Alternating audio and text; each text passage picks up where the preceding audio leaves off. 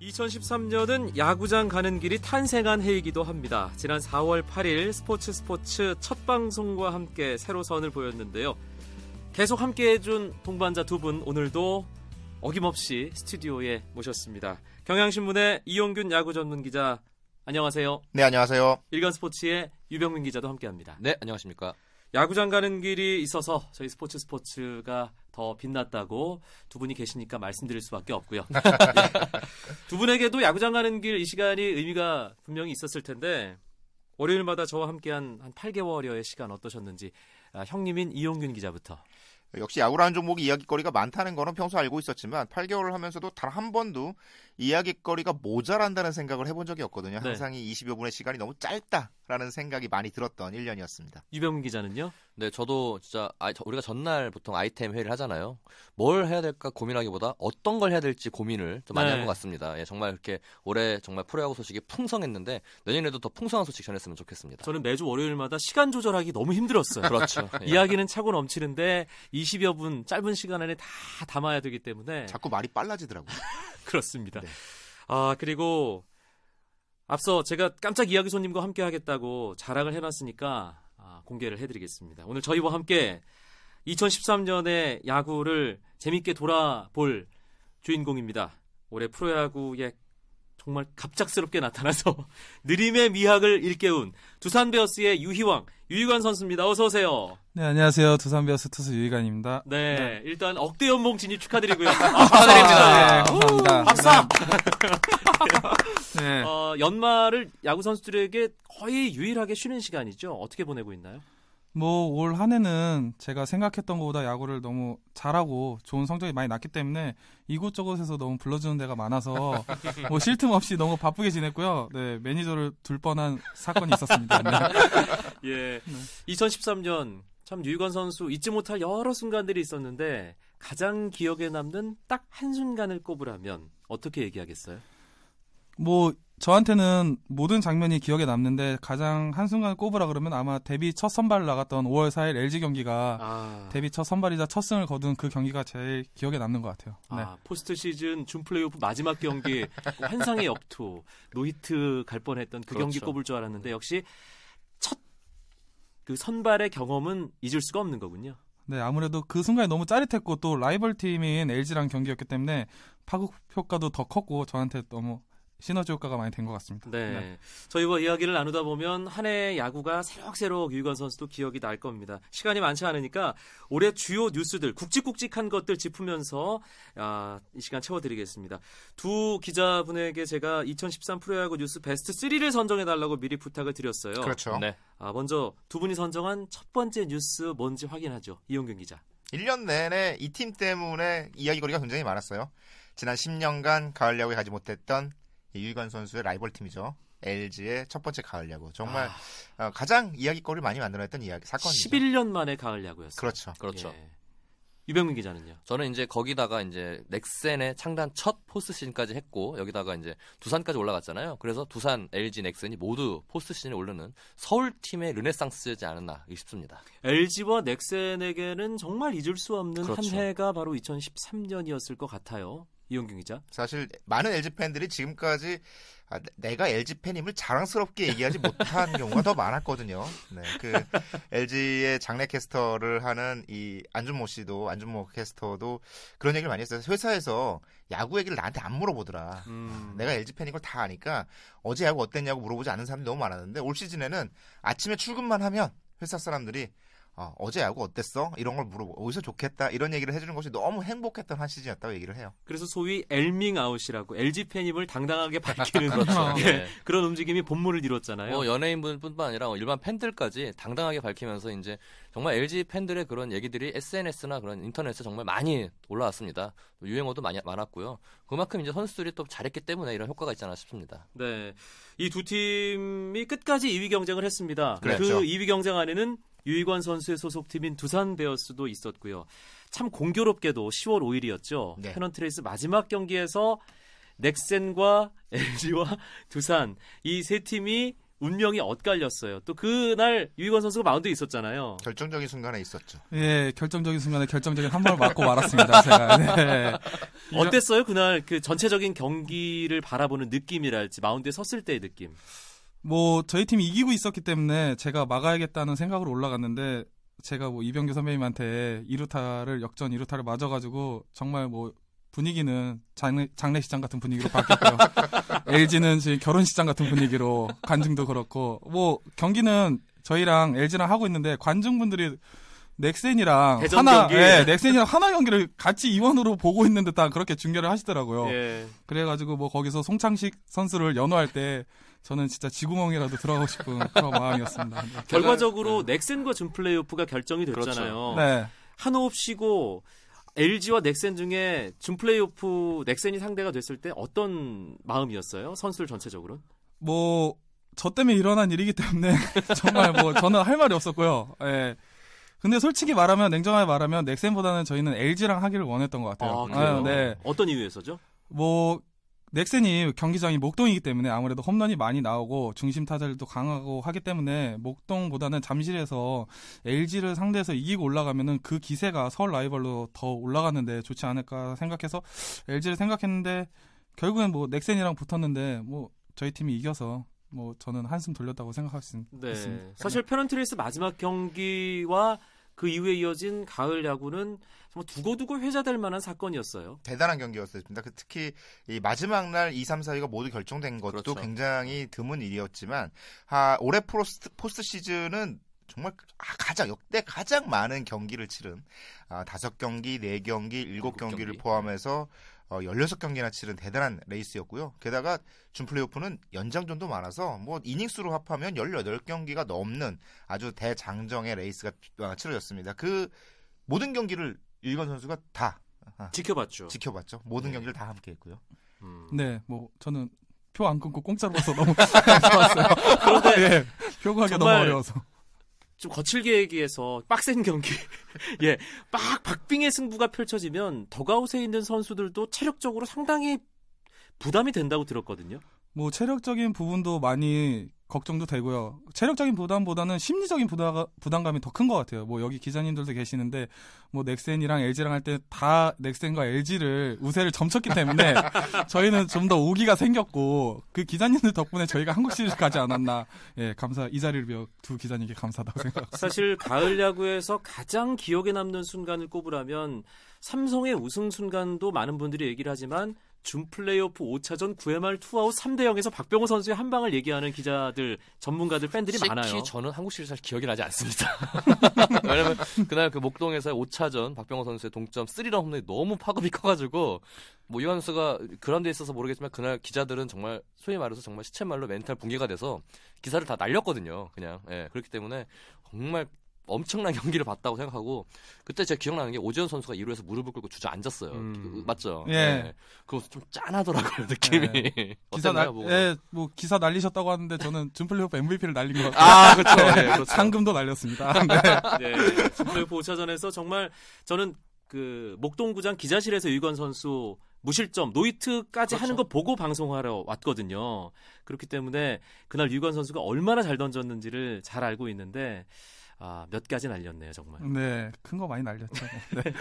예, 가을 야구도 첫 경험이었잖아요. 치러보니까 어떻든가요? 가을 야구라는 것이. 뭐 시즌과 다르게 정말 뭐 집중도 더 잘 되는 것 같고 언론이나 팬분들도 뭐 많이 호응을 해주시니까 거기에 또 힘이 나는 것 같고 올 한 해는 저한테는 진짜 뭐 꿈만 같은 일이 아닌가. 뭐 개막 엔트리부터 시작해서 한국 시리즈 7차전까지 처음과 끝을 다 모두 제가 그 자리에 있던 것만으로도 정말 영광적으로 생각하고 뭐 다시 기회가 된다면 한국 시리즈 7차전에 또 선발이 나갔으면 하는 바람입니다. 네. 조금 당황스러운 장면도 있었잖아요. 중간에 일찍 내려가는. 예, 3차전 때 한국 시리즈 3차전 때. 네. 처음이었어요, 야구하면서. 네. 2013년은 첫 경험의 한 해였네요. 네, 뭐 잊을 수 없는 한 해가 될 것 같습니다. 저한테는. 유병민 기자가 뽑은 두 번째 뉴스는 뭔가요? 네, 저는 올해 정말 좀 유희관 선수가 해당되는 케이스인데 새로운 얼굴들이 정말 반짝 활약을 많이 했어요. 특히 유희관 선수와 치열한 경쟁을 했던 이재학 선수가 멋진 활약을 보여줬고 또 두산에서 민병현 선수가 군 제대 후에 돌아와서 굉장히 좋은 모습을 보여줬습니다. 여기 젊은 선수들이 좀 약진을 했다고 봐요. 롯데의 정훈, 또 LG의 김용희, 그리고 SK의 한동민 등 젊은 선수들이 좋은 모습 보였고 또 한편으로는 이렇게 노장들이 소위 말해서 회춘했다 하죠. 굉장히 잘했습니다. LG 네. 이병규 선수는 타격왕을 차지했고 그거를 유희관 선수가 공헌을 좀 했죠. 그날 네. 선아 선수가 저한테 문자가 왔어요. 아 믿었는데 유희관 점점점점점점 이렇게 문자가 네. 왔었습니다. 네. 저도 시상식장에서 만났는데 네. 아섭이가 그러더라고. 형님 때문에 저기 타격 못 받았다고. 네. 어떡합니까? 막 그러더라고요. 그렇죠. 이병규 선수뿐만 아니라 뭐 두산 이종우 선수나 NC의 이호준, 손민환 선수 같이 노장들이 회춘한 것도 올해 좀 큰 뉴스인 것 같습니다. 네. 유희관 선수 얘기를 뭐 당연히 스튜디오에 있으니까 저희가 안 할 수 없는데 네. 2013년 정말 처음으로 풀 시즌 엔트리에 포함돼서 맹활약을 했고 결과적으로 아주 따뜻한 겨울 보내고 있죠. 네, 지금 너무 따뜻합니다. 더워 죽겠어요. 네,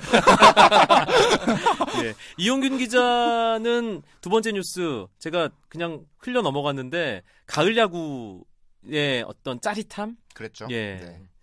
역대 가장 멋진, 가장 이야기거리가 많았던 가을 야구가 아니었나 싶어요. 그 가을 야구들이 한국 야구의 미래를 좀 바꿀 수도 있겠다라는 생각이 들 정도로 홈런에 의한 승부가 났다는 점, 홈런의 재미를 팬들이 다시 알아가기 시작했다는 점. 물론 느린 공의 재미도 팬들이 올해 굉장히 많이 깨달았지만 홈런의 재미 또한 많이 배웠기 때문에 2014년을 더욱 기대하게 만들었던 가을 야구가 아닐까 싶습니다. 사실 2000년대 후반 들어서 발야구, 네. 뭔가 작전야구 이런 것들이 한국 야구의 대세가 됐는데 이용균 기자 말씀처럼 2013년 가을 야구의 한 방의 의미를 팬들이 다시 좀 깨닫기 시작했다는 느낌 들고요. 내년에 외국인 타자들이 많이 등장을 하기 때문에 투수들 입장에서는 긴장이 상당히 되겠어요. 유희관 선수.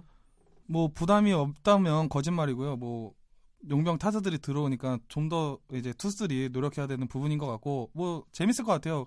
관중도 그렇고 아마 내년 시즌 너무 기대되고 용병 타자한테 제 76kg를 한번 던져볼까 네, 생각하고 있습니다. 구속이야 뭐 늘지 않을 거라는 건 우리 모두가 아는 사실이고 예. 구질의 변화를 계획하고 있는 게 있나요? 네, 뭐 이번에 애리조나 캠프를 가서 좀 더 자타제에 대한 공부도 많이 할 것 같고요. 구질 개발이라고 하면 뭐 생각해 놓은 게 있기 때문에 지금 뭐 자신 있게 저 내년 시즌 준비하고 있을 것 같습니다. 비밀 병기니까 공개는 네.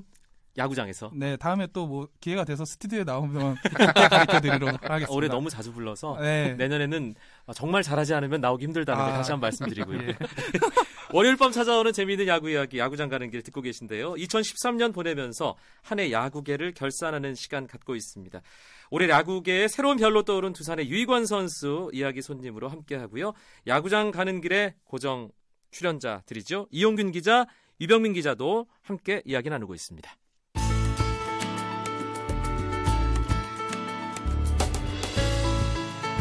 스포츠가 주는 감동과 열정, 그리고 숨어있는 눈물까지 담겠습니다. 스포츠 이광용 아나운서와 함께합니다.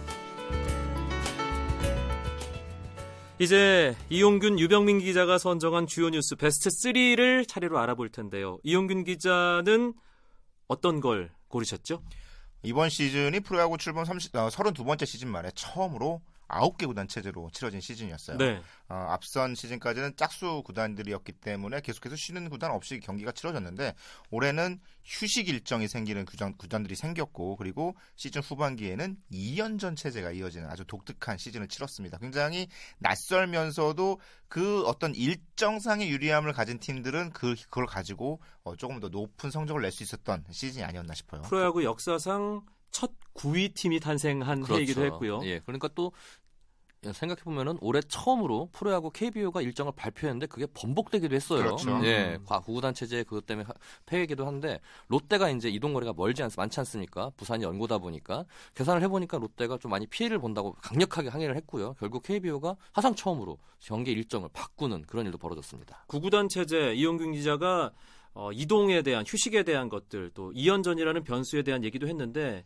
유희관 선수는 그전에는 풀 시즌을 경험해보지 않았기 때문에 예. 어떤 차이가 있는지는 얘기하기 좀 힘들 것 같은데 주변 선수들은 뭐라던가요? 네, 저 말고 주변 선수들이 네 아무래도 이동 시간이 많으니까 거기에 좀 체력적으로 많이 부담을 갖는 것 같고 뭐 선발들은 로테이션이 이제 2연전을 하고 나면 휴식일이 겹치면 또 그 던졌던 선수가 다시 들어가기 때문에 선발 로테이션을 하는데도 좀 부담이 많이 됐던 것 같고 네.